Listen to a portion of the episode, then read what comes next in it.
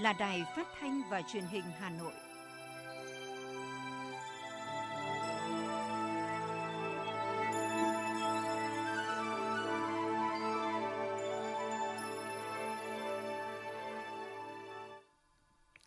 Bây giờ là chương trình thời sự của Đài Phát thanh Truyền hình Hà Nội, phát trực tiếp trên sóng phát thanh tần số FM 90 MHz. Chương trình hôm nay, thứ tư ngày 20 tháng 10 năm 2021 có những nội dung chính sau đây. Khai mạc trọng thể kỳ họp thứ hai Quốc hội khóa 15. Hà Nội đối thoại tháo gỡ khó khăn cho doanh nghiệp vốn đầu tư nước ngoài trong bối cảnh dịch bệnh Covid-19 và huy động được hơn 15.494 tỷ đồng xây dựng nông thôn mới trong quý 3 năm 2021. Bộ Giao thông Vận tải tiếp tục tăng tần suất chuyến bay nội địa từ ngày mai ngày 21 tháng 10. Phần tin thế giới có những thông tin Mỹ, Hàn Quốc, Nhật Bản tái khẳng định cam kết giảm căng thẳng trên bán đảo Triều Tiên. Thái Lan thông qua các biện pháp hỗ trợ kinh tế trị giá 1,64 tỷ đô la Mỹ trong bối cảnh quốc gia Đông Nam Á này đang phải đối phó với đợt bùng phát dịch COVID-19 lớn nhất và kéo dài nhất. Sau đây là nội dung chi tiết sẽ có trong chương trình. Kính thưa quý vị, sáng nay tại nhà Quốc hội thủ đô Hà Nội, dưới sự chủ trì của Ủy viên Bộ Chính trị, Chủ tịch Quốc hội Vương Đình Huệ, Quốc hội khóa 15 đã khai mạc trọng thể kỳ họp thứ hai theo hình thức trực tuyến. Dự phiên khai mạc tại điểm cầu hội trường Diên Hồng nhà Quốc hội có Tổng Bí thư Nguyễn Phú Trọng, nguyên Tổng Bí thư Nông Đức Mạnh, các đồng chí Ủy viên Bộ Chính trị, Chủ tịch nước Nguyễn Xuân Phúc, Thủ tướng Chính phủ Phạm Minh Chính, Thường trực Ban Bí thư Võ Văn Thưởng, các đồng chí nguyên Ủy viên Bộ Chính trị, nguyên Chủ tịch Quốc hội Nguyễn Văn An, Nguyễn Sinh Hùng, Nguyễn Thị Kim Ngân, Bí thư Trung ương Đảng, Chủ tịch Ủy ban Trung ương Mặt trận Tổ quốc Việt Nam Đỗ Văn Chiến, các đồng chí Ủy viên Bộ Chính trị, Bí thư Trung ương Đảng, Phó Thủ tướng Chính phủ, Phó Chủ tịch Quốc hội, các đồng chí lãnh đạo Đảng, Nhà nước, nguyên lãnh đạo Đảng, Nhà nước, các đại biểu Quốc hội công tác ở các cơ quan trung ương. Đoàn đại biểu Quốc hội thành phố Hà Nội tham dự kỳ họp tại điểm cầu nhà Quốc hội có Ủy viên Bộ Chính trị, Bí thư Thành ủy, Trưởng đoàn đại biểu Quốc hội thành phố Đinh Tiến Dũng, Phó Bí thư Thành ủy, Chủ tịch Hội đồng nhân dân thành phố, Phó Trưởng đoàn đại biểu Quốc hội thành phố Hà Nội Nguyễn Ngọc Tuấn và các đại biểu Quốc hội thành phố Hà Nội 62 đoàn đại biểu Quốc hội các tỉnh thành phố trực thuộc Trung ương dự tại điểm cầu tỉnh, thành phố. Trước khi bước vào phiên khai mạc của kỳ họp, lãnh đạo Đảng, Nhà nước, Ủy ban Trung ương Mặt trận Tổ quốc Việt Nam, các vị đại biểu Quốc hội đã đặt vòng hoa vào lăng viếng Chủ tịch Hồ Chí Minh. Vòng hoa của đoàn mang dòng chữ Đời đời nhớ ơn Chủ tịch Hồ Chí Minh vĩ đại. Các đồng chí lãnh đạo Đảng, Nhà nước, các đại biểu Quốc hội kính cẩn nghiêng mình bày tỏ lòng thành kính trước anh linh Chủ tịch Hồ Chí Minh, người con ưu tú của dân tộc Việt Nam, tưởng nhớ công lao vĩ đại của người đối với sự nghiệp đấu tranh giải phóng dân tộc, vì nền độc lập tự do của Tổ quốc, vì hạnh phúc của nhân dân. Phát biểu khai mạc kỳ họp, Chủ tịch Quốc hội Vương Đình Huệ cho biết, kỳ họp thứ hai Quốc hội khóa 15 diễn ra sau khi hội nghị lần thứ tư Ban chấp hành Trung ương Đảng khóa 13 thành công tốt đẹp. Các cấp ủy, chính quyền, Mặt trận Tổ quốc Việt Nam, các tổ chức chính trị xã hội cùng đồng bào chiến sĩ cả nước đang nỗ lực triển khai thực hiện các nhiệm vụ chính trị để cụ thể hóa nghị quyết Đại hội đại biểu toàn quốc lần thứ 13 của Đảng, các nghị quyết kỳ họp lần thứ nhất Quốc hội khóa 15 trong bối cảnh đất nước gặp những khó khăn, thách thức mới gay gắt hơn. Một số chỉ tiêu kinh tế xã hội tuy không đạt so với kế hoạch đề ra, nhưng kinh tế vĩ mô vẫn duy trì ổn định, nông nghiệp tăng trưởng khá và vẫn là trụ đỡ của nền kinh tế và ổn định xã hội. Xuất khẩu hàng hóa tăng cao so với cùng kỳ, lạm phát được kiểm soát, thu ngân sách và các cân đối lớn của nền kinh tế cơ bản được đảm bảo. An sinh phúc lợi xã hội được chú trọng, quốc phòng an ninh trật tự an toàn xã hội được giữ vững. Chúng ta dần thích ứng an toàn, linh hoạt, kiểm soát hiệu quả dịch COVID-19, khôi phục phát triển kinh tế xã hội. Quốc hội biểu dương đánh giá cao sự cố gắng chỉ đạo điều hành quyết liệt của chính phủ, trân trọng cảm ơn những nỗ lực đóng góp to lớn, những nghĩa cử cao đẹp của đồng bào, cán bộ chiến sĩ và cộng đồng doanh nghiệp. Cảm ơn sự giúp đỡ, ủng hộ có hiệu quả của đồng bào ta ở nước ngoài và bạn bè quốc tế trong công tác phòng chống đại dịch COVID-19 từ trước cho đến nay. Có thể nói, qua gian nan thử thách, truyền thống đoàn kết yêu nước thương nòi, khí phách anh hùng, ý chí kiên cường bất khuất của dân tộc ta, của đất nước ta lại càng được phát huy cao độ hơn bao giờ hết. Kỳ họp này, Quốc hội cũng sẽ xem xét và thông qua hai dự án luật, năm dự thảo nghị quyết, xem xét và cho ý kiến đối với năm dự án luật khác. Quốc hội xem xét các báo cáo của chính phủ về đánh giá kết quả thực hiện kế hoạch phát triển kinh tế xã hội và dự toán ngân sách nhà nước năm 2021, xem xét và quyết định kế hoạch phát triển kinh tế xã hội năm 2022, dự toán ngân sách nhà nước và phương án bổ sung ngân sách trung ương năm 2022 việc lùi thời điểm thực hiện cải cách chính sách về tiền lương, công tác phòng chống dịch bệnh COVID-19 và tình hình thực hiện nghị quyết số 30 2021 QH15 kỳ họp thứ nhất Quốc hội khóa 15, xem xét và quyết định kế hoạch cơ cấu lại nền kinh tế giai đoạn 2021-2025 quán triệt sâu sắc tư tưởng chỉ đạo trong bài phát biểu của đồng chí Tổng Bí thư Nguyễn Phú Trọng tại kỳ họp thứ nhất Quốc hội khóa 15, triển khai có hiệu quả chương trình hành động của Đảng, Đoàn Quốc hội, thực hiện nghị quyết Đại hội đại biểu toàn quốc lần thứ 13 của Đảng với tinh thần liên tục đổi mới, quyết tâm nâng cao chất lượng, hiệu quả hoạt động và phương châm chuẩn bị kỹ lưỡng từ sớm từ xa trên cả ba phương diện, lập pháp, giám sát tối cao, quyết định các vấn đề quan trọng của đất nước. Chủ tịch Quốc hội Vương Đình Huệ nhấn mạnh trong thời gian qua, Quốc hội, Ủy ban Thường vụ Quốc hội, các cơ quan của Quốc hội và các vị đại biểu Quốc hội cũng đã phát huy cao độ tinh thần trách nhiệm, không quản ngại vất vả, làm việc ngoài giờ, làm thêm vào ngày nghỉ, đã phối hợp chặt chẽ với chính phủ, Mặt trận Tổ quốc Việt Nam, Tòa án Nhân dân tối cao, Viện Kiểm sát Nhân dân tối cao, Kiểm toán Nhà nước, các cơ quan hữu quan, bám sát thực tiễn cuộc sống, thường xuyên lắng nghe ý kiến của cử tri và nhân dân, các chuyên gia, các nhà khoa học, cộng đồng doanh nghiệp trong và ngoài nước để tập trung chuẩn bị tốt nhất cho các nội dung của kỳ họp thứ hai Quốc hội khóa 15. Tôi đề nghị các vị đại biểu Quốc hội trên cơ sở thực tiễn sinh động phong phú của ngành, lĩnh vực và địa phương mình đồng thời xuất phát từ lợi ích cao nhất của đất nước, quốc gia và dân tộc. Tham gia đầy đủ các phiên họp toàn thể của Quốc hội, các cuộc họp của Hội đồng dân tộc, các ủy ban của Quốc hội, của các tổ và đoàn đại biểu Quốc hội để nghiên cứu kỹ lưỡng tình hình, tài liệu phản ảnh một cách khách quan, chân thực, thảo luận sôi nổi, hiến kế và đóng góp thật nhiều ý kiến tâm huyết và sâu sắc, có chất lượng. Chất vấn đúng và trúng các vấn đề trọng tâm thời sự mà cử tri cả nước quan tâm, đồng thời xem xét, biểu quyết, quyết định các vấn đề rất quan trọng thuộc nội dung chương trình kỳ họp đã được Quốc hội thông qua, góp phần làm nên thành công của kỳ họp, đáp ứng lòng mong đợi của nhân dân và của cử tri cả nước. Với tinh thần đó, tôi xin tuyên bố khai mạc kỳ họp thứ hai Quốc hội khóa 15. Xin trân trọng cảm ơn Quốc hội.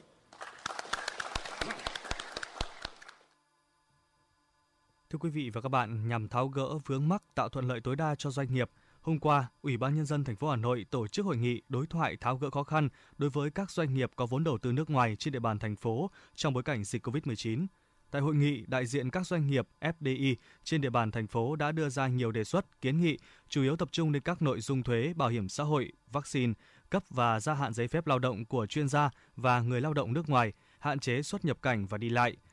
Giáo sư tiến sĩ Raymond Gordon, hiệu trưởng trường Đại học Anh Quốc và ông Koichi Taniguchi, tổng giám đốc Sumitomo Corporation Việt Nam cho biết. Điều mà chúng tôi mong muốn được thành phố Hà Nội hỗ trợ là nới lỏng các quy định về việc cấp phép lao động cho lao động nước ngoài nói chung và đặc biệt là những chuyên gia, giảng viên có trình độ cao để vào giảng dạy tại Việt Nam. Điều này sẽ tạo điều kiện để thu hút thêm đầu tư nước ngoài vào Hà Nội nói riêng và Việt Nam nói chung. Qua đó tạo điều kiện để doanh nghiệp phục hồi sau đại dịch. Thành phố Hà Nội đã rất nỗ lực hỗ trợ các doanh nghiệp FDI trong thời gian khó khăn vừa qua.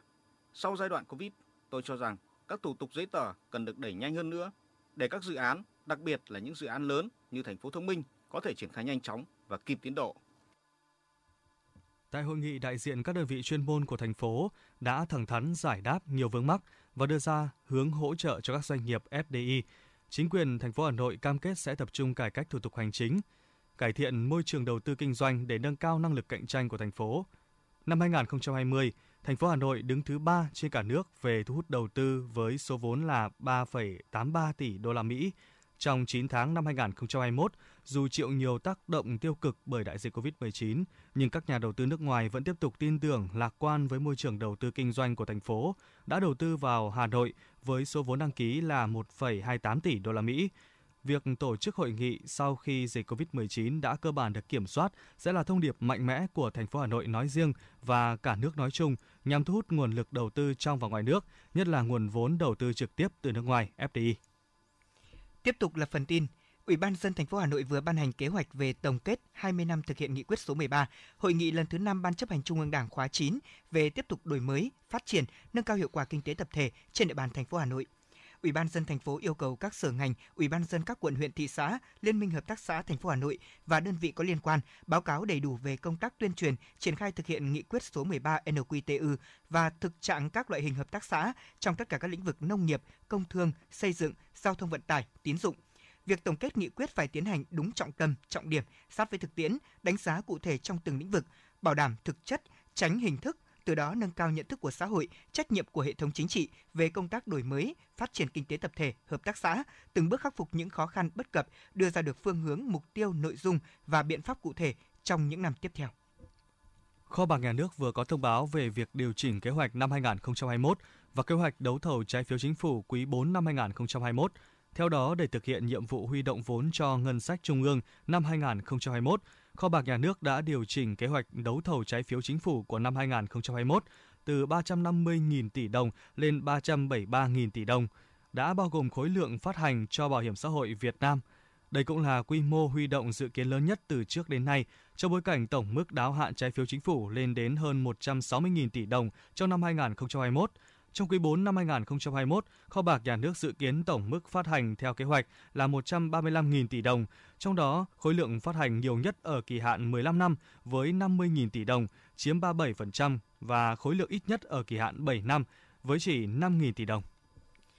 Văn phòng điều phối chương trình xây dựng nông thôn mới Hà Nội thông tin, trong quý 3 năm 2021, thành phố đã huy động được hơn 15.494 tỷ đồng về xây dựng nông thôn mới. Trong đó, ngân sách thành phố đã huy động đạt hơn 8.453 tỷ đồng, chiếm 54,5%. Ngân sách huyện đạt hơn 6.020 tỷ đồng, chiếm 38,9%. Ngân sách xã đạt hơn 445 tỷ đồng, chiếm 2,9%. Ngoài nguồn vốn ngân sách, thành phố Hà Nội cũng đã huy động được hơn 574 tỷ đồng, chiếm 3,7% vốn xã hội hóa từ nguồn đóng góp của nhân dân, doanh nghiệp và các hợp tác xã. Từ nguồn kinh phí nêu trên, thành phố và các địa phương đã đầu tư hoàn thiện, nâng cao các tiêu chí xây dựng nông thôn mới. Mới đây, thành phố Hà Nội cũng đã đánh giá kết quả xây dựng nông thôn mới năm 2021, có thêm 11 xã có đủ điều kiện để công nhận đạt chuẩn xã nông thôn mới. Các huyện Ứng Hòa, Mê Linh, Trường Mỹ cũng đang hoàn thiện hồ sơ đề nghị Trung ương đánh giá thẩm định huyện đạt chuẩn nông thôn mới trong năm 2021. Tổng cục Hải quan vừa yêu cầu tạm dừng hoãn các cuộc kiểm tra sau thông quan đã có trong kế hoạch năm 2021. Theo đó, Tổng cục Hải quan yêu cầu Cục Kiểm tra sau thông quan và các cục hải quan tỉnh, thành phố tạm dừng hoãn các cuộc kiểm tra sau thông quan đã có trong kế hoạch năm 2021, bao gồm kiểm tra sau thông quan, đánh giá tuân thủ và kiểm tra sau thông quan theo dấu hiệu rủi ro, tổ chức thực hiện vào thời gian phù hợp sau khi dịch bệnh COVID-19 được kiểm soát. Trong thời điểm này, Tổng cục Hải quan yêu cầu các đơn vị tập trung tăng cường hoạt động nghiên cứu các quy định pháp luật, đồng thời đẩy mạnh hoạt động thu thập thông tin để phát hiện dấu hiệu vi phạm, dấu hiệu rủi ro, chuẩn bị kỹ kế hoạch kiểm tra khi tình hình dịch bệnh được kiểm soát. Cục Thương mại điện tử và Kinh tế số Bộ Công Thương phối hợp cùng với các sàn thương mại điện tử, các đối tác vận hành thương mại điện tử khác tiếp tục đẩy mạnh tiêu thụ nông sản địa phương vào mùa trên môi trường trực tuyến. Để bà con nông dân có thể mang sản phẩm nông sản hiển thị và tiêu thụ trên các sàn thương mại điện tử, Cục Thương mại điện tử và Kinh tế số của Bộ Công Thương đã tập huấn các kỹ năng đóng gói, hỗ trợ truyền thông, livestream bán hàng. Trong thời gian tới, các hoạt động kinh doanh trên sàn thương mại điện tử sẽ dần quay trở lại một cách quy củ, bài bản và cạnh tranh hơn. Thế nên bà con nông dân cần có sự chuẩn bị kỹ lưỡng, đồng bộ từ khâu nuôi trồng, sản xuất, thu hoạch, bảo quản để bảo đảm chất lượng đồng đều, hoàn thiện những quy trình về truy xuất nguồn gốc của sản phẩm. Bộ Nông nghiệp và Phát triển Nông thôn vừa có tờ trình Thủ tướng Chính phủ báo cáo và kiến nghị đối với quản lý sử dụng nhãn hiệu gạo Việt Nam Vietrai. Theo Bộ Nông nghiệp và Phát triển Nông thôn, việc cấp nhãn hiệu chứng nhận gạo Việt Nam Việt Nam Rai là cấp thiết nhằm nâng cao sự nhận biết đối với các sản phẩm gạo của Việt Nam, đồng thời tạo cơ sở để củng cố và phát triển thị trường, nâng cao giá trị gia tăng, thị phần và sức cạnh tranh của sản phẩm gạo Việt Nam. Mặt khác, theo quy định của Tổ chức Sở hữu trí tuệ thế giới WIPO, sau từ 3 đến 5 năm kể từ ngày công nhận nhãn hiệu và cấp mã số bảo hộ mà không sử dụng nhãn hiệu chứng nhận thì sẽ bị tước quyền bảo hộ. Như vậy cần khẩn trương cấp nhãn hiệu chứng nhận gạo Việt Nam, Việt Nam Rye cho các đơn vị kinh doanh và xuất khẩu gạo. Thưa quý vị, trong 6 tháng đầu năm nay, khách quốc tế đến Việt Nam đạt 88,2 nghìn lượt người, giảm 97,6% so với cùng kỳ năm trước. Khách du lịch nội địa tại Việt Nam ước đạt 30,5 triệu lượt, trong đó có 15,8 triệu lượt khách nghỉ đêm tại các cơ sở lưu trú du lịch. Tổng thu từ khách du lịch ước đạt là 134.000 tỷ đồng, giảm 24,2% so với cùng kỳ năm ngoái. Dịch bệnh kéo dài cũng đã khiến hàng nghìn doanh nghiệp và người lao động ngành du lịch bị ảnh hưởng một cách nặng nề nhiều doanh nghiệp buộc phải chuyển đổi mô hình kinh doanh hoặc là cắt giảm nhân sự. Phần lớn doanh nghiệp đều có các khoản nợ đối với các ngân hàng, không có doanh thu, gần như mất khả năng trả các khoản nợ đã vay đã đến hạn trong giai đoạn hiện tại.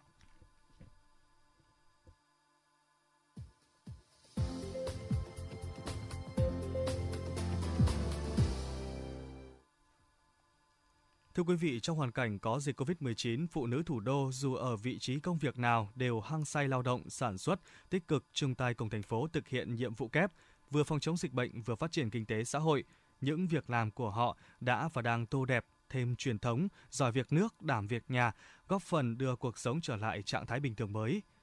Trong thời gian qua, phát huy truyền thống và những phẩm chất tốt đẹp của phụ nữ Việt Nam, bên cạnh nỗ lực triển khai nhiệm vụ công tác hội, cán bộ hội viên phụ nữ thủ đô đã đoàn kết chung sức đồng lòng cùng các cấp các ngành, đoàn thể tuyên truyền vận động nhân dân nghiêm túc phòng chống dịch, tích cực tham gia các tổ an toàn Covid cộng đồng, phục vụ các điểm trực chốt, các điểm tiêm chủng, xét nghiệm, chủ động khai thác nguồn lực động viên các lực lượng tuyến đầu chống dịch và chăm lo cho phụ nữ gia đình có hoàn cảnh khó khăn – tâm huyết, trách nhiệm triển khai nhiều mô hình, hành động thiết thực như mô hình đi chợ giúp dân, gian hàng không đồng, bếp cơm ấm tình, đồng hành cùng con, hỗ trợ kết nối tiêu thụ nông sản cho phụ nữ và nông dân các địa phương bị ảnh hưởng bởi dịch bệnh, đồng thời tích cực hưởng ứng chương trình triệu phần quà san sẻ yêu thương do Trung ương Hội Liên hiệp Phụ nữ Việt Nam phát động, góp phần tiếp sức phụ nữ và trẻ em miền Nam vượt qua đại dịch COVID-19.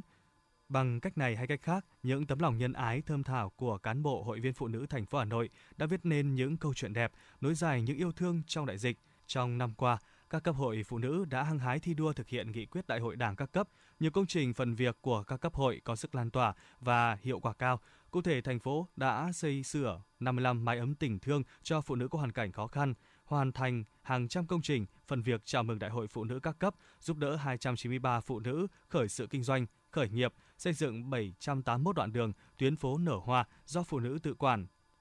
Vào thời điểm này, cán bộ hội viên phụ nữ toàn thành phố đang chuẩn bị chào đón sự kiện quan trọng của giới nữ, đó là Đại hội đại biểu phụ nữ toàn thành phố Hà Nội. Lần thứ 16 dự kiến sẽ được tổ chức vào tháng 11 năm 2021. Tiến tới Đại hội đại biểu phụ nữ toàn quốc lần thứ 13, phụ nữ thủ đô cũng đã và đang thực hiện lời kêu gọi của Tổng Bí thư Nguyễn Phú Trọng về công tác phòng chống đại dịch COVID-19, hưởng ứng phong trào thi đua đặc biệt, cả nước đoàn kết chung sức đồng lòng thi đua phòng chống chiến thắng đại dịch COVID-19, chương trình triệu phần quà, san sẻ yêu thương, chương trình đồng hành cùng con, chương trình mẹ đỡ đầu hỗ trợ an sinh xã hội, giúp phụ nữ trẻ em ảnh hưởng bởi đại dịch COVID-19 và thiên tai. Bà Nguyễn Thị Thu Thủy, Phó Chủ tịch Thường trực Hội Liên hiệp Phụ nữ Hà Nội nói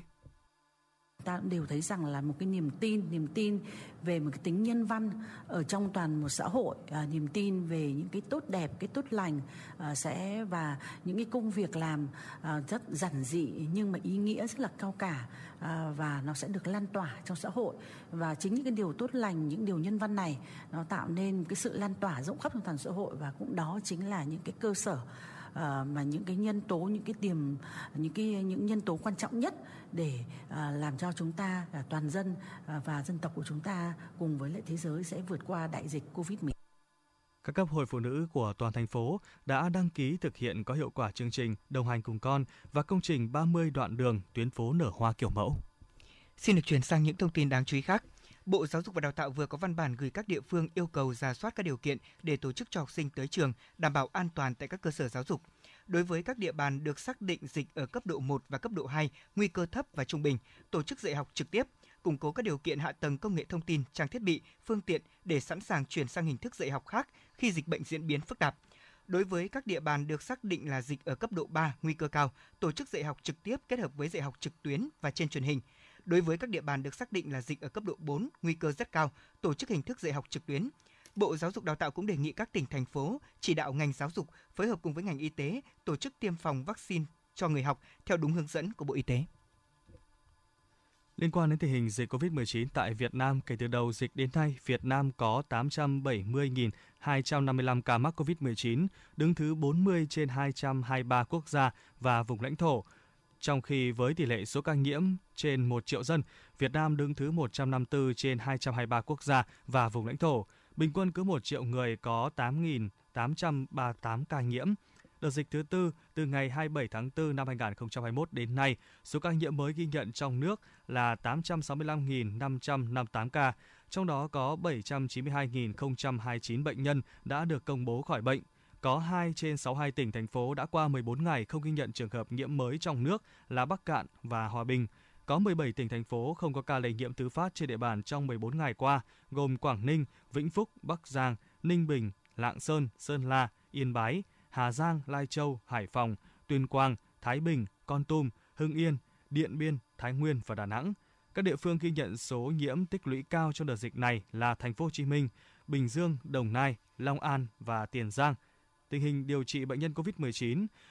Bệnh nhân được công bố khỏi bệnh trong ngày 19 tháng 10, đó là 1.866, nâng tổng số ca được điều trị khỏi lên 794.846. Số bệnh nhân nặng đang điều trị là 3.522 ca. Tình hình tiêm chủng vaccine phòng COVID-19 với tổng số liều vaccine phòng COVID-19 đã được tiêm là 64.992.488 liều, trong đó tiêm mũi 1 là 46 triệu 493.751 liều, tiêm mũi 2 là 18 triệu 498.737 liều.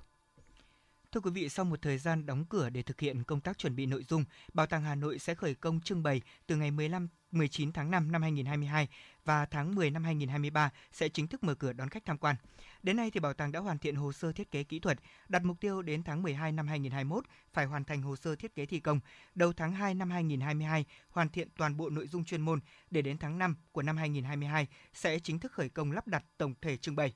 Song hành cùng với công tác thi công, bảo tàng cũng sẽ tăng cường việc truyền thông, tiến hành xúc tiến du lịch, lập danh mục kết nối với các điểm đến trên địa bàn, tạo các tour tuyến hấp dẫn, xây dựng sản phẩm lưu niệm quà tặng cũng như tạo dựng những không gian sáng tạo, trải nghiệm đi kèm, tạo được sự đa dạng hấp dẫn trong hoạt động tham quan trải nghiệm của mình. Trung tâm Quản lý Giao thông Công cộng Hà Nội Trà Mốc vừa báo cáo Sở Giao thông Vận tải phương án nhân rộng thí điểm mẫu biển báo mới tại điểm dừng xe buýt. Để nhân rộng mô hình lắp đặt này, thời gian qua Trà Mốc đã nối phối hợp với Phòng Quản lý Kết cấu Hạ tầng Giao thông, Sở Giao thông Vận tải Hà Nội tiến hành kiểm tra khảo sát và lựa chọn được 70 vị trí phù hợp. Cụ thể, 70 vị trí điểm dừng được khảo sát đi theo các trục tuyến đường như sau. Trục đường Nguyễn Văn Cử, Ngô Gia Tự 11 điểm, trục đường vành đai 2 Minh Khai, Đại La, Trường Trinh, Láng, Bưởi, Lạc Long Quân, Âu Cơ, Nghi Tàm, Yên Phụ là 15 điểm. Trục đường vành đai 3 Nghiêm Xuân Yên, Nghiêm Xuân Yên, Nguyễn Xiển, Khuất Di Tiến, Phạm Hùng, Phạm Văn Đồng là 24 điểm, Láng, Bưởi, Võ Trí Công 3 điểm, Láng Hạ, Lê Văn Lương, Tố Hữu 8 điểm, Nguyễn Trí Thanh, Trần Duy Hưng 9 điểm. Được biết mẫu thí điểm biển báo mới điểm dừng khác với mẫu biển báo hiện tại là các thông tin lộ trình tuyến được lắp đặt hiện đại theo tiêu chuẩn châu Âu, có hệ thống bóng điện chiếu sáng vào ban đêm để thuận lợi cho hành khách đọc thông tin tuyến và xe buýt khi ra vào điểm dừng, nguồn điện chiếu sáng bằng năng lượng mặt trời hiện đại, đảm bảo mỹ quan đô thị. Bộ Giao thông Vận tải tiếp tục xây dựng kế hoạch phục hồi đường bay nội địa trong thời gian từ ngày 21 tháng 10 đến hết ngày 30 tháng 11 năm 2021. Cụ thể thì đường bay Hà Nội Thành phố Hồ Chí Minh, Hà Nội Đà Nẵng, Đà Nẵng Thành phố Hồ Chí Minh và ngược lại thực hiện không quá 6 chuyến hàng ngày mỗi chiều từ ngày 21 tháng 10 đến ngày 14 tháng 11 và không quá 7 chuyến hàng mỗi ngày từ ngày 15 tháng 11 đến ngày 30 tháng 11 các đường bay khác thực hiện không quá 4 chuyến hàng ngày mỗi chiều. Tần suất khai thác của mỗi hãng hàng không trên từng chặng bay cũng sẽ được tặng thêm một chuyến bay một ngày vào các thời điểm ngày 1 tháng 11 năm 2021, 15 tháng 11 năm 2021 nếu hệ số sử dụng ghế trung bình trên chặng bay đó của toàn bộ các hãng hàng không trong vòng 7 ngày trước đó đạt từ 75% trở lên. Trước đây tôi thích ăn đồ mặn, vợ tôi kêu ca nhưng tôi không nghe Hai năm trước tôi phải nhập viện vì một cơn đột quỵ do huyết áp quá cao. Bác sĩ nói một trong những nguyên nhân chính của căn bệnh là tôi ăn nhiều đồ mặn. Căn bệnh này không chỉ làm khổ tôi mà còn biến tôi trở thành gánh nặng cho gia đình. Ăn nhiều muối, bột canh, hạt nêm, nước mắm, nước tương có thể dẫn đến tăng huyết áp và đột quỵ. Tổ chức Y tế Thế giới khuyến cáo chỉ nên ăn dưới 5 gram muối mỗi ngày, nhưng chúng ta hiện đang ăn gấp đôi số lượng đó. Giảm một nửa lượng muối ăn ngày bằng cách cho bớt muối, chấn nhẹ tay, giảm ngay đồ mặn.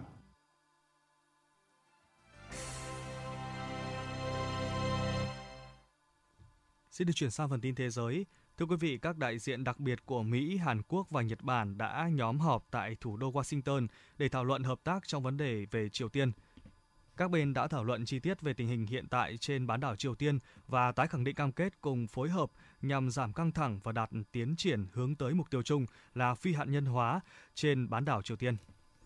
Nội các Thái Lan đã thông qua thêm các biện pháp hỗ trợ trị giá 54,4 tỷ baht tương đương với 1,64 tỷ đô la Mỹ trong bối cảnh quốc gia Đông Nam Á này đang phải đối phó với đợt bùng phát dịch COVID-19 lớn nhất và kéo dài nhất. Tổng cục Du lịch Thái Lan dự kiến chương trình cũng sẽ thu hút được 10.000 người với các khoản chi đầu tư khoảng 300 tỷ baht. Động thái này cũng phù hợp với kế hoạch quy mô lớn nhằm thu hút 1 triệu người nước ngoài tới hỗ trợ nền kinh tế của Thái Lan. Ngày 19 tháng 10, một máy bay tư nhân chở 21 người đã bị rơi và bốc cháy trong lúc cất cánh từ một sân bay gần thành phố Houston, bang Texas, Mỹ. Tuy nhiên, điều kỳ diệu là tất cả các hành khách và ba thành viên phi hành đoàn đã sơ tán an toàn khỏi máy bay. Chỉ có hai người được báo cáo bị thương trong vụ rơi máy bay này. Những người này sau đó đã được đưa đến bệnh viện để điều trị. Ít nhất 41 người đã thiệt mạng và hơn người 10 người khác bị mất tích sau khi lở đất và lũ quét do mưa lớn diễn ra trong nhiều ngày vừa qua ở miền Bắc của Ấn Độ. Cục khí tượng của Ấn Độ cũng đã gia hạn và mở rộng cảnh báo thời tiết, dự báo là bang Uttaran sẽ phải trải qua đợt mưa lớn nhất từ trước đến nay trong vòng 2 ngày tới. Trong ngày 19 tháng 10, một trận động đất mạnh 6,4 độ đã xảy ra cách khoảng 220 km về phía nam các đảo Karpathos và Rhodes của Hy Lạp – Động đất cũng đã ảnh hưởng và có thể khiến người dân bị thương ở Thổ Nhĩ Kỳ, Ai Cập, Syria và Israel.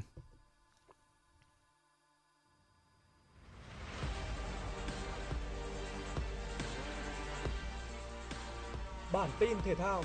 Bản tin thể thao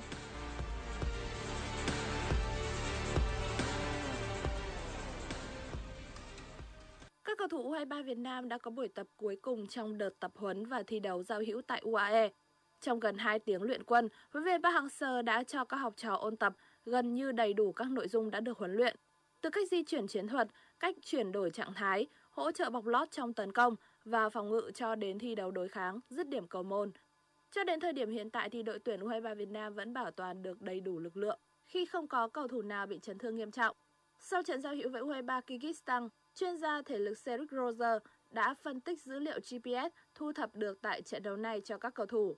Với thiết bị theo dõi hoạt động này, tùy từng vị trí thi đấu, các cầu thủ sẽ được yêu cầu tăng cường ở các chỉ số khác nhau. Cầu thủ nào yếu ở chỉ số nào sẽ được tăng cường ở chỉ số đó nhằm đáp ứng yêu cầu về chuyên môn của luyện người Hàn Quốc. Hôm nay, huấn luyện Park Hang-seo sẽ công bố danh sách chính thức 23 cầu thủ tham dự vòng loại U23 châu Á 2022. U23 Việt Nam sẽ đá trận gia quân vào ngày 27 tháng 10 gặp Đài Bắc Trung Hoa và đọ sức với Myanmar vào ngày 2 tháng 11. Dạng sáng nay đã tiếp tục diễn ra các trận đấu tại UEFA Champions League 2021-2022. Real Madrid chính là đội bóng có chiến thắng ấn tượng nhất khi vượt qua Shakhtar Donetsk ngay trên đất Ukraine. Nếu như bàn thắng mở tỷ số của kền kền trắng là phần may mắn khi Christoph mắc sai lầm, thì sang hiệp 2, Vinicius Junior đã có một ngày thi đấu bùng nổ với một cú đúp. Chưa dừng lại ở đó, số 20 của Real còn kiến tạo giúp chân sút đồng hương Rodrigo dễ dàng dứt điểm vào lưới trống trước sự bất lực hoàn toàn của đội chủ nhà. Trước khi trận đấu khép lại, trung phong Karim Benzema cũng điền tên mình lên bảng điện tử để ấn định chiến thắng 5-0. Cũng có được 5 bàn thắng như Real là Manchester City với chiến thắng 5-1 trước Club Những người lập công cho Man Xanh là Cancelo, Walker, Palmer và một cú đúp của Manhet. Ban danh dự của Club do Van Aken ghi ở phút 81. Trong khi đó, một đại diện khác của bóng đá Anh là Liverpool đã có chiến thắng kịch tính 3-2 trước Atletico Madrid Trận đấu này đội bóng Tây Ban Nha đã bị mất người do Griezmann phải nhận thẻ đỏ trực tiếp ở đầu hiệp 2. Trái ngược với bóng đá Anh, hai đại diện của Bundesliga là RB Leipzig và Dortmund đã phải nhận cảnh trắng tay ở loạt trận này. RB Leipzig bại trận 2-3 trước Paris Saint-Germain tại Paris, còn Dortmund thua sốc 0-4 trong chuyến làm khách trên sân của Ajax. Cũng ở loạt trận này, Thánh Milan đã phải chia nửa buồn vui. AC Milan nhận thất bại thứ ba liên tiếp khi để thua 0-1 trước Porto trong khi Inter Milan đánh bại hiện tượng FC Series 3-1.